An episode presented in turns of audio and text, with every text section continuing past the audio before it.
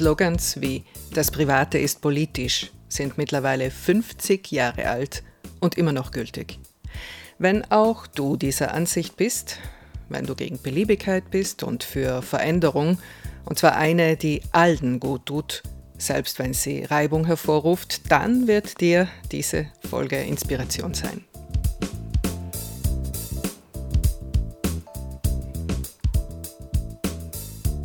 Mein Name ist Anita Rossi und ich lebe und arbeite als Journalistin derzeit in Brixen. Laura Volker schaffte es schon früh zur Weltenbummlerin, als Künstlerin, Aktivistin und Forscherin. Aufgewachsen ist sie in Deisten, die Oberschule besuchte sie in Brunneck, um nach der Matura Südtirol den Rücken zu kehren. Zuerst mit dem Studium der Geschichte und politischen Bildung in Innsbruck und am United College in London, dann mit einem Studium der künstlerischen Fotografie in Berlin.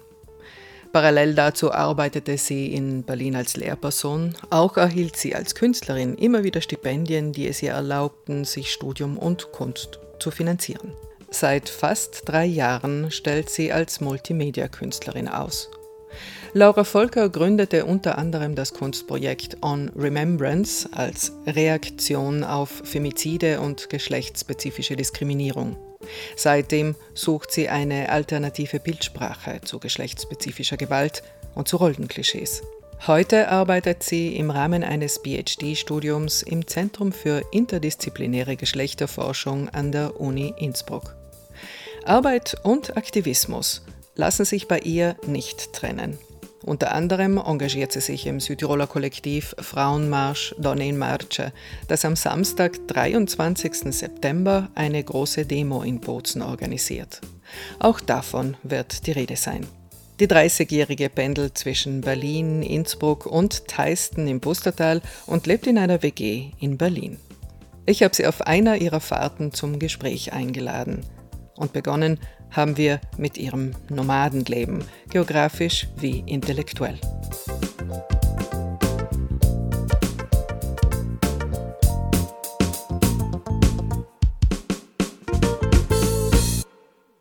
Sich entscheiden oder mhm. Lebensentscheidungen treffen, das ist ja auch ein persönlicher Wendepunkt im Leben immer wieder mal bei dir war ganz lang nicht klar, ob du eher in die Wissenschaft oder eher in die Kunst tendierst. Ja. Äh, ist es jetzt klar für dich geworden? Ich würde sagen, dass meine Entscheidung darin besteht, äh, mich dahingehend einfach nicht zu entscheiden. Ich habe mir irgendwann gedacht, ja, ich brauche beide Bereiche in meinem Leben und beide Bereiche haben ihre Berechtigung. Beide Bereiche sind gewissermaßen notwendig und äh, bedingen sich auch gegenseitig oder bereichern sich auch gegenseitig. Das heißt, bei dir ist es nicht ein äh, nur die Türen offen lassen für das, was dann kommt, sondern tatsächlich auch ein, ein Miteinander, ein paralleles äh, Zaudern, nennen wir es mal so. Oder beides in dein Leben zu integrieren. Ja, das ist spannend. Meine Oma, die hat äh, generell in vielen Lebenslagen immer gute Sprüche parat gehalten. Und die hat mal gesagt, wer sich zu viele Türen offen lässt, da zieht es irgendwann. Und ich habe mir irgendwann gedacht, ich mag diese gewisse Zugluft oder ich mag diese gewisse Art von äh, in der Schwebe sein, beziehungsweise mich nicht gleich auf etwas festlegen oder nicht gleich vorgegebene Wege gehen. Das heißt, bei dir war es weniger jetzt die Schwierigkeit auch oder die Zerreißprobe, ähm, zieht es mich eher dahin oder eher dorthin, sondern bei dir war es tatsächlich das Befruchtende auch zwischen akademischem Denken, in die Tiefe gehen gleichzeitig eben die Kunst, das Kreative, das Ideenreiche, Fantastische auch. Mhm. Ich meine, die künstlerische Arbeit speist sich ja irgendwo auch aus der wissenschaftlichen Arbeit oder die beiden äh, befruchten sich gegenseitig. Also ich finde, zum Beispiel Kunst hat ganz viel mit auch Utopien in gewisser Weise zu tun und diese Utopien helfen dann aber auch wieder in der wissenschaftlichen Arbeit auf neue Ideen zu kommen oder irgendwie neue Gedankengänge einzuschlagen. Aber weil du meintest Zerreißprobe, Zerreißprobe ist das natürlich ähm, vor allem logistisch dann schon manchmal zwischen Berlin und Innsbruck jetzt. Äh, vielleicht definieren wir es mal enger. Hier und jetzt äh, zum Beispiel forschst du eben an der Uni Innsbruck zu Missbrauch und äh, Gewalterfahrungen und hast aber in Berlin als Künstlerin Fuß gefasst oder hm. gerade jetzt eine Fotoausstellung abgebaut, die sich ja. mit einer neuen Bildsprache auch zu Gewalt an Frauen beschäftigt. Genau, das war eine Arbeit, die in Zusammenarbeit mit den Frauenhäusern Berlin-Brandenburg entstanden ist und wir haben uns zu dritt äh, an das Thema rangewagt und unser Ziel war es, eine, sagen wir mal, ermächtigendere Bildsprache zu geschlechterspezifischer Gewalt zu schaffen. Ganz oft, wenn Personen aus toxischen Beziehungen oder eben aus gewaltvollen Beziehungen ausbrechen und zum Beispiel in ein Frauenhaus gehen oder ein Frauenhaus aufsuchen, dann haben die schon enorm viel Stärke und Mut bewiesen. Und, und werden aber trotzdem ähm, meistens als Opfer dargestellt. Genau, und die Darstellung stimmt eben nicht damit überein. Also medial sehen wir häufig immer noch männliche Fäuste, geduckte Frauenkörper hinter Glasscheiben, blutunterlaufene Augen, blutende Nasen. Hier haben wir einfach irgendwo eine Lücke in der Bildsprache gesehen und haben uns da dann dran gewagt. Also wenn wir an ähm, Gewalt denken, dann haben wir sofort Bilder im Kopf, dann denken wir sofort an physische Formen oder äh, sichtbare Formen der Gewalt vor Augen. Aber eben Gewalt ist so oft unsichtbar.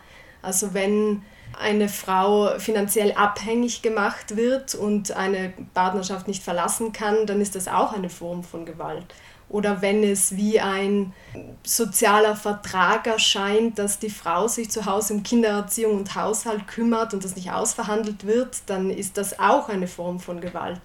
Oder wenn, wie kürzlich in Italien der Fall war, Schülerinnen von Schulpersonal begrapscht werden dürfen, wenn das Begrapschen nur zehn Sekunden lang andauert, dann ist das ein ganz äh, eindeutiges Indiz dafür, dass wir in einem toxischen System leben, das Menschen systematisch diskriminiert und benachteiligt. Bevor wir jetzt äh, von diesem System äh, dann ausgehen und deiner Analyse Platz machen, was habt ihr denn gewählt für diese Fotoausstellung oder für diese Fotoserie dann für Bildmotive? Alternativ zur mhm. gängigen Opferspirale, mhm die dann eben gezeigt wird. Wir haben am Anfang sehr, sehr viel Zeit darin investiert, äh, eben uns gedanklich von diesen Bildern zu entfernen. Und entstanden sind dann eigentlich ganz äh, unterschiedliche Richtungen, von Mutter-Kind-Darstellungen zu ähm, Darstellungen von Freundschaft, von Solidarität, gegenseitiger Unterstützung in den Bildern zu einer Position, die sich zum Beispiel speziell mit den Räumlichkeiten der Frauenhäuser auseinandergesetzt hat, bis hin zu eben politischen Forderungen auf der Haut. Das war dann meine Arbeit. Die Personen, die in der Arbeit Love Does Not Kill abgebildet sind, die sind nicht per se selber von Gewalt betroffen, sondern die sind Stellvertreterinnen für ein System, dass Flinterpersonen, rassifizierte Personen systematisch äh, abstraft, diskriminiert und benachteiligt. Und die Personen tragen eben Forderungen auf der Haut. Das heißt, sie beschreiben ihre Körper selber und entziehen sich dadurch gewissermaßen einer, einer Fremdzuschreibung und in dem Fall auch einer Opferzuschreibung oder einer Opferisierung und ähm, genau sollen dadurch symbolisch ihren Körper auch dem Fakt entziehen, ein Gewaltterritorium zu sein oder ein Battleground zu sein. Das war so ein bisschen der Gedanke dahinter, ja. Wenn wir von Frauen reden, dann reden wir nicht vom schwachen Geschlecht, sondern mhm. vom geschwächten Geschlecht ja. durch Jahrtausende alte patriarchale Strukturen, die du vorhin nanntest, durch Fremdbestimmung, aber auch durch Hirnwäsche. Mhm. Und bleiben wir vielleicht äh, bei dieser Hirnwäsche. Mhm. Mich würde interessieren, was bei dir persönlich der Funke war, mhm. um überhaupt äh, dich als Feministin zu definieren? Ja, Hirnwäsche finde ich ein gutes Wort. Ich würde sagen, in meiner Schulzeit war ich eigentlich recht äh, unpolitisch. Also habe ich mich eigentlich recht wenig für Politik interessiert. Ich würde auch nicht sagen, dass Feminismus irgendwo in meinem Umfeld jetzt so dezidiert eine Rolle gespielt hat. Ich habe dann im Studium irgendwann angefangen, in feministischen Vereinigungen zu arbeiten, bei Frauen aus allen Ländern in Innsbruck, äh, wo ich mit Frauen mit Migrationsgeschichte in Kontakt kam und mit wirklich sehr, sehr prägenden äh, Fluchtbiografien. Und das hat mich sicher nachhaltig geprägt. An eine Situation im Studium kann ich mich auch noch gut erinnern. Da hatte ich mal eine Dozentin, die äh, aus Island kam, das war in London und die lebte ganz offen in einer lesbischen Beziehung und hat auch ähm, recht offen darüber geredet oder das auch in ihren Vorlesungen so ein bisschen einfließen lassen. Und die hat ein sehr spannendes Seminar zu Film Studies angeboten, wo wir uns dann über Geschlechterbilder im Film unterhalten haben, also vor allem das Genre der Superheldenfilme wo wir dann genau analysiert haben, wie zum Beispiel weibliche Superheldinnen oder auch Bösewichte dargestellt werden. Und wenn man mal den Blick dafür geschärft hat, dann kann man das nicht mehr nicht sehen. Also dann fällt das auf. Zum Glück. Das heißt, bei dir war es tatsächlich auch ein intellektuelles Aha-Erlebnis während des Studiums? Gewiss, ja, sicher, so könnte man das bezeichnen. Also ich habe mich dann auch immer mehr so mit feministischer Literatur auseinandergesetzt, äh, bin dann irgendwann mit ja, Liv Strömquist eingeschlafen, mit Margarete Stokowski aufgewacht. Und deine Jugend- und Familienerfahrung und die Rollenbilder, die du da mit aufgesaugt hast, haben nichts mit dir gemacht? Ja, doch, auf jeden Fall. Ich glaube, Familie, Umfeld, Erziehung ist sehr, sehr prägend. Und ich ja, bin schon mit sehr traditionellen Rollenbildern aufgewachsen, also in jeglicher Hinsicht, sei es in der Familie, sei es in früheren Beziehungen, sei es im schulischen Umfeld. Und erst nach und nach durch Gespräche, durch eben Literatur, durch Lektüre, durch das Nachdenken, dass das ja irgendwo nicht alles sein kann, habe ich irgendwann Alternativen gefunden, zum Glück. Und habe gesehen, dass es abseits der klassischen Geschlechterbilder, Rollenbilder, Beziehungsbilder, Familienbilder noch andere Modelle gibt. Also den Feminismus gibt es ja nicht, äh, sondern ähm, wir sprechen schon lang von Feminismen im Plural. Mhm. Welchen Zugang hast du denn jetzt für dich gewählt?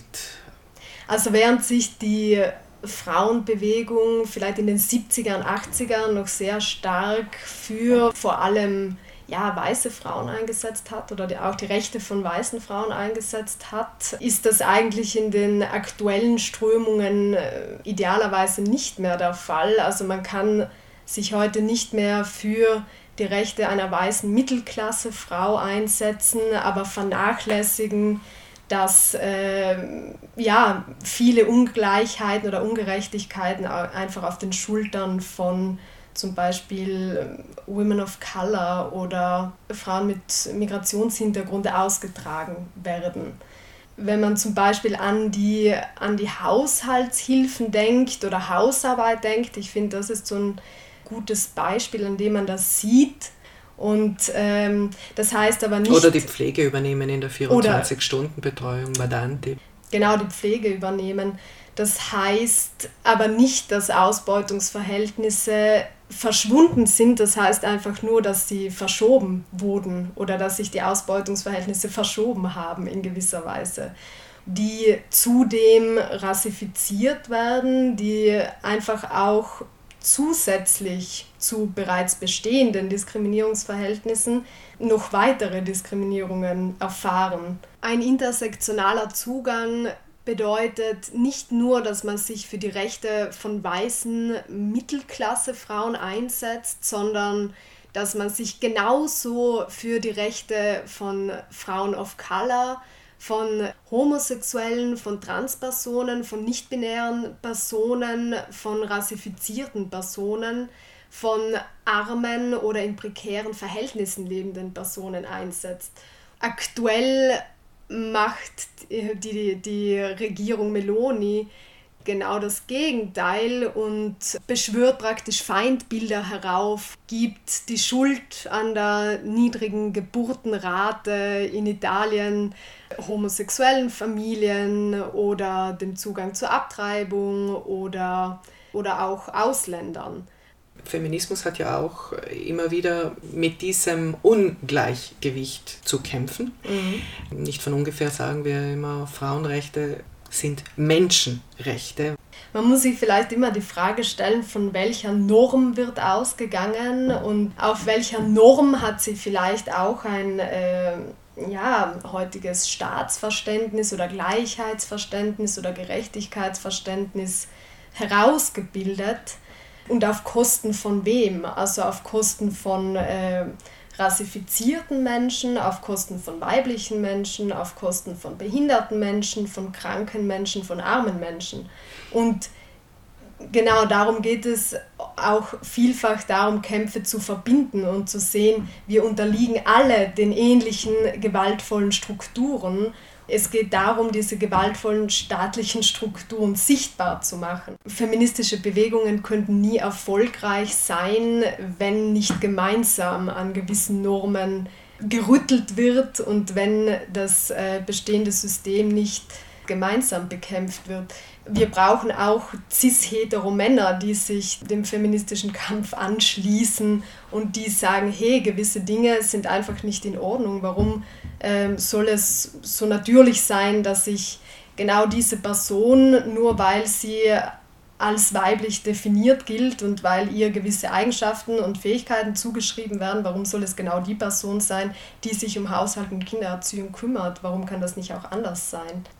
Da sind ja. wir auch schon bei der Care-Arbeit gelandet. Ein Wunderpunkt oder ein brenzliger Punkt auch in, in deinen Arbeiten bisher. Du hast zum Beispiel ein großes Projekt äh, gestartet mit Weapons of a Housewife. Das sind Fotoarbeiten und auch ein Call to Action, interaktiv über Zuschriften.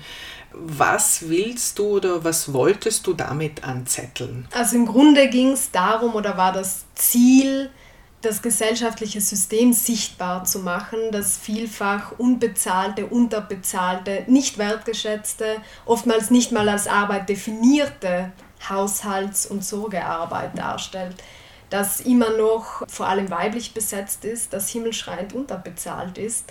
Und insofern ist die, die damalige Forderung der Frauenbewegung in den 70ern, das Private ist politisch, immer noch hochaktuell. Denn eben, wir haben es immer noch nicht geschafft, staatliche Verhältnisse umzukehren. Den Paradigmenwechsel. Genau, ja, den Paradigmenwechsel einzuleiten. Vor allem Frauen leisten einen wesentlichen Teil der gesellschaftlich notwendigen Sorgearbeit und der Staat spart sich Millionen damit. Das muss man sich erstmal vorstellen. Und das seit Jahrzehnten. Das Problem dabei oder irgendwie das Doofe daran ist ja nicht nur, dass äh, Sorgearbeit oder Hausarbeit hauptsächlich auf Frauen abgewälzt wird, sondern ähm, dass damit noch eine ganze Reihe von weiteren Ungerechtigkeiten äh, verbunden ist. Also Doppelbelastungen, schlechtere Absicherung, finanzielle Abhängigkeiten, niedrigere Renten, Altersarmut. Also das sind Punkte, die damit zusammenhängen. Und insofern hat Reproduktionsarbeit auch immer mit geschlechterspezifischer Gewalt zu tun.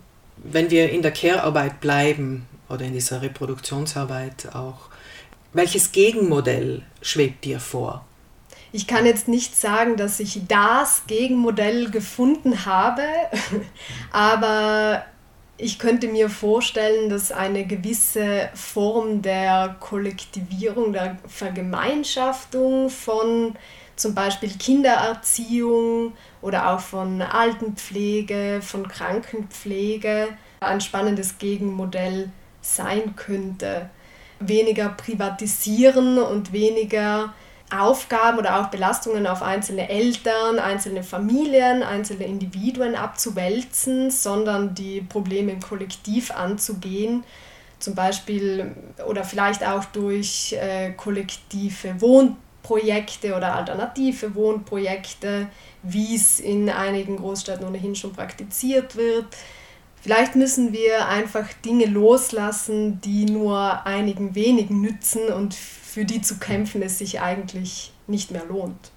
Deine Generation ist mit einer unglaublichen Wucht äh, von Krisen konfrontiert. In einem Alter, in dem meine Generation zumindest äh, also relativ sichere Zukunftsperspektiven mhm. noch hatte.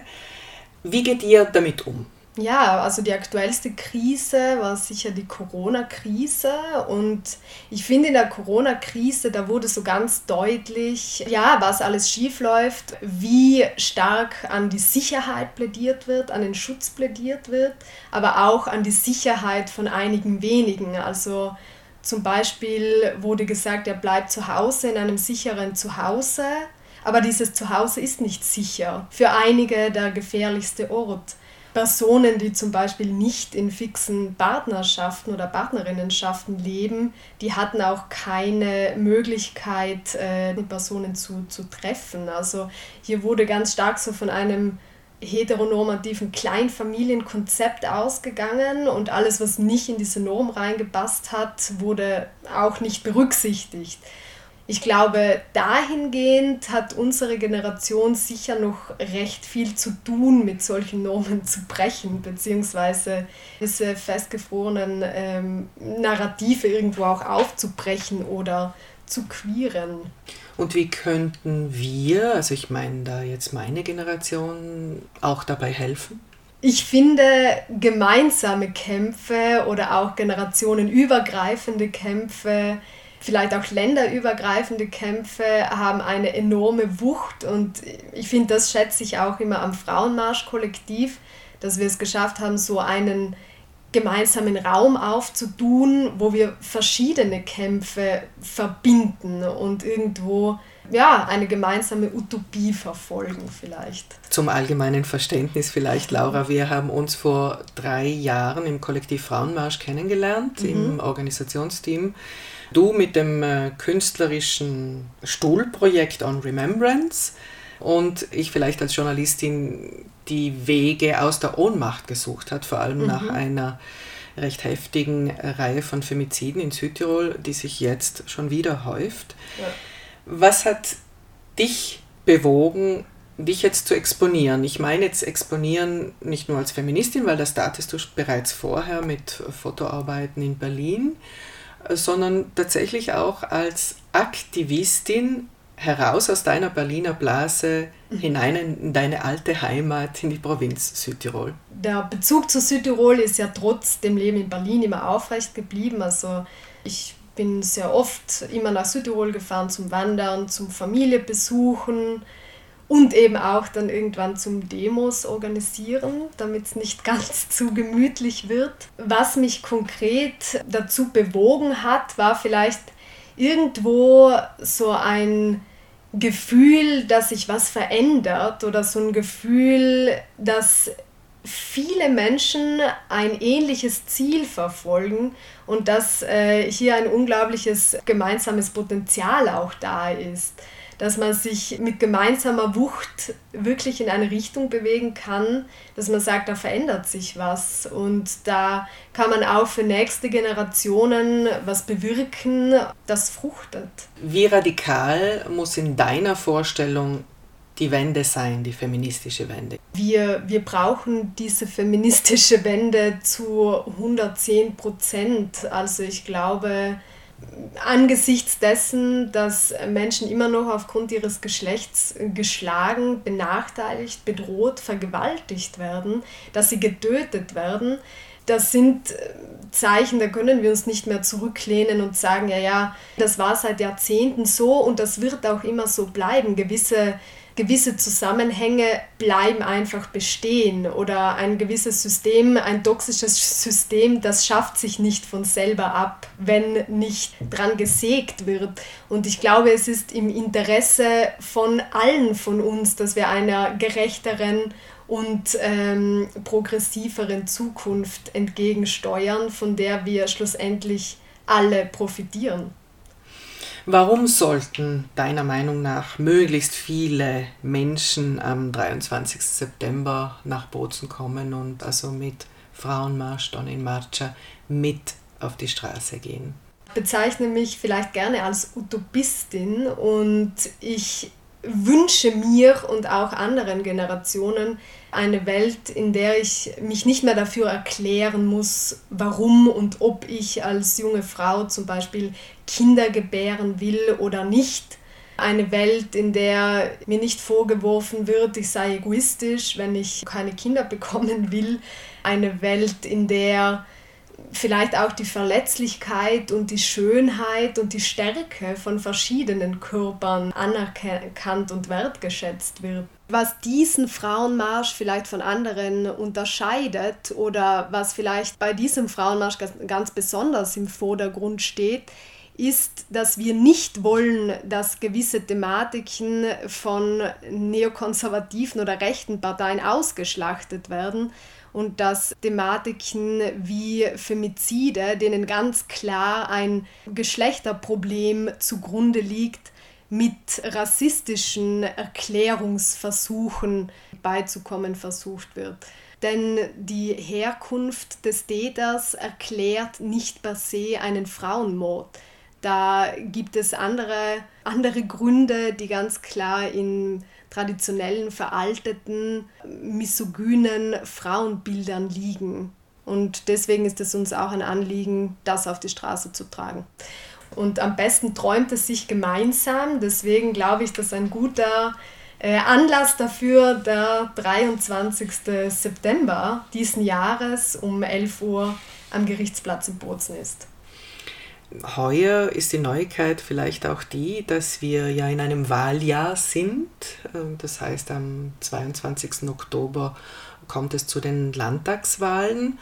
Und genau einen Monat vor diesem Urnengang nehmen wir uns den öffentlichen Raum und zwar mit fünf ganz konkreten politischen Forderungen, messbaren Forderungen. Also die Latte ist hoch, ja, aber sie ist machbar, sie ist realistisch und vor allem sie ist in einem Fünfjahresmandat oder Zeitraum auch realisierbar. Also wir haben uns gemeinsam mit äh, verschiedenen Organisationen, verschiedenen Vereinigungen ausgetauscht und haben diese Forderungen zusammengetragen, die, wie du sagtest, wirklich messbar sind und äh, die einerseits äh, darin bestehen, dass wir endlich eine geeignete Immobilie für das Frauenhaus in Bozen wollen. Also dass bis spätestens Ende der kommenden Legislaturperiode eine Immobilie für das Frauenhaus in Bozen bereitgestellt wird, die auch geheim gehalten wird. Also das ist eine erste Forderung. Weiters wollen wir unabhängige Beratungsstellen auf dem gesamten Provinzgebiet wir wollen, dass äh, Familienberatungsstellen aufgewertet werden, gemäß auch den gesamtstaatlichen Vorgaben pro 20.000 EinwohnerInnen in Südtirol eine Beratungsstelle verwirklicht werden soll. Das heißt, das Gesetz sieht das ja schon vor, aber wir haben dieses Ziel noch nicht erreicht. Also es gibt in Bozen, es gibt in Meran, aber lang noch nicht in allen Städten und Tälern vor allem, mhm. in, in den Außenbereichen, in der Peripherie Südtirols. Weiters wollen wir auch einen kostenlosen Zugang zu Verhütungsmitteln, also dass es auch in dieser Legislaturperiode dazu kommt, dass diese Services kostenlos zugänglich gemacht werden. Weiters wollen wir, dass äh, sexuelle Bildung an Mittelschulen mit qualifizierten externen Fachkräften verpflichtend gemacht wird und nicht, dass bestehende Angebote ausgehöhlt oder beschnitten werden. Und wir fordern die Landesregierung dazu auf, finanzielle Mittel für sexualpädagogische Projekte zur Verfügung zu stellen, um eine unabhängige und vor allem auch ideologiebefreite sexuelle Bildung an Pflichtschulen sicherzustellen. Und eine letzte gemeinsame Forderung ist die Umsetzung des Landesgleichstellungsaktionsplans mit der Bereitstellung der finanziellen Mittel.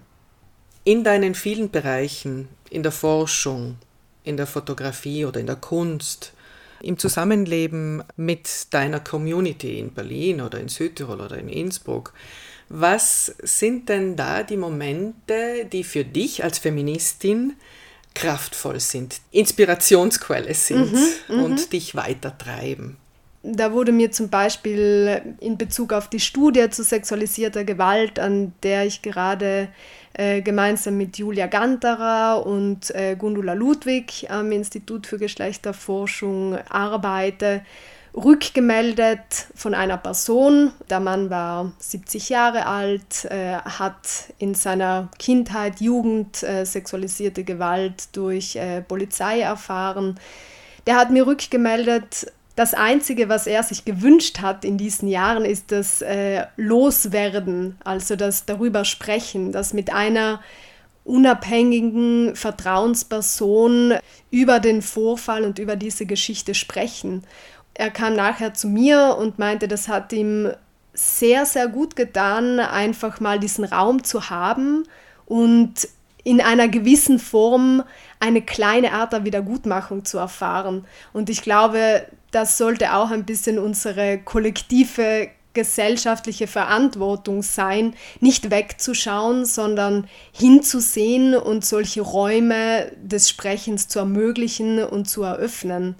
In Berlin besuche ich sehr gerne äh, queer-feministische Veranstaltungen. Ich habe neulich Kontakt zu einem Bündnis für sexuelle Selbstbestimmung aufgenommen, die sich ganz aktiv für Schwangerschaftsabbruch einsetzen.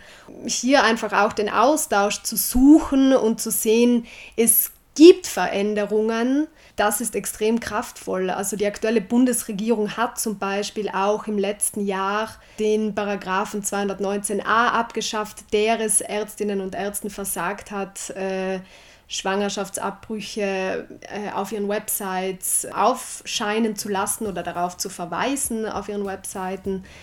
Und dieser Paragraph ist mittlerweile gestrichen worden. Das sind Positivmomente, aus denen ich auch Kraft schöpfe und bei denen ich denke, solche Veränderungen brauchen wir viel mehr und brauchen wir auch hier auf italienischem Boden.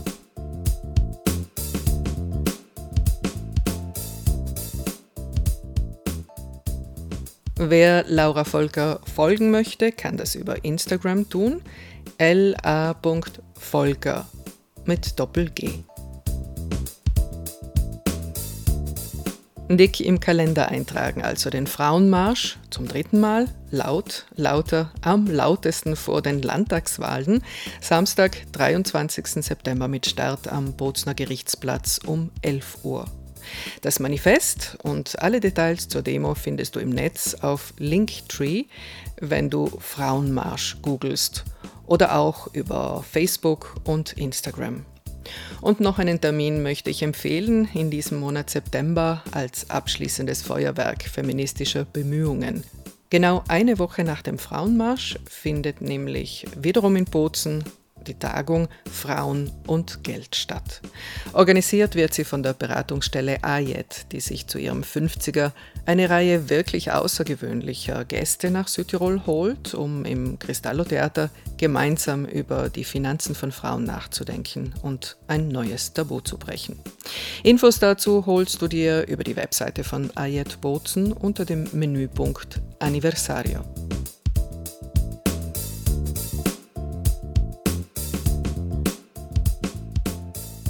Und wir, wir hören uns hoffentlich wieder, wenn du magst, auf allen üblichen Podcast-Plattformen und auf Salto. Mach's gut!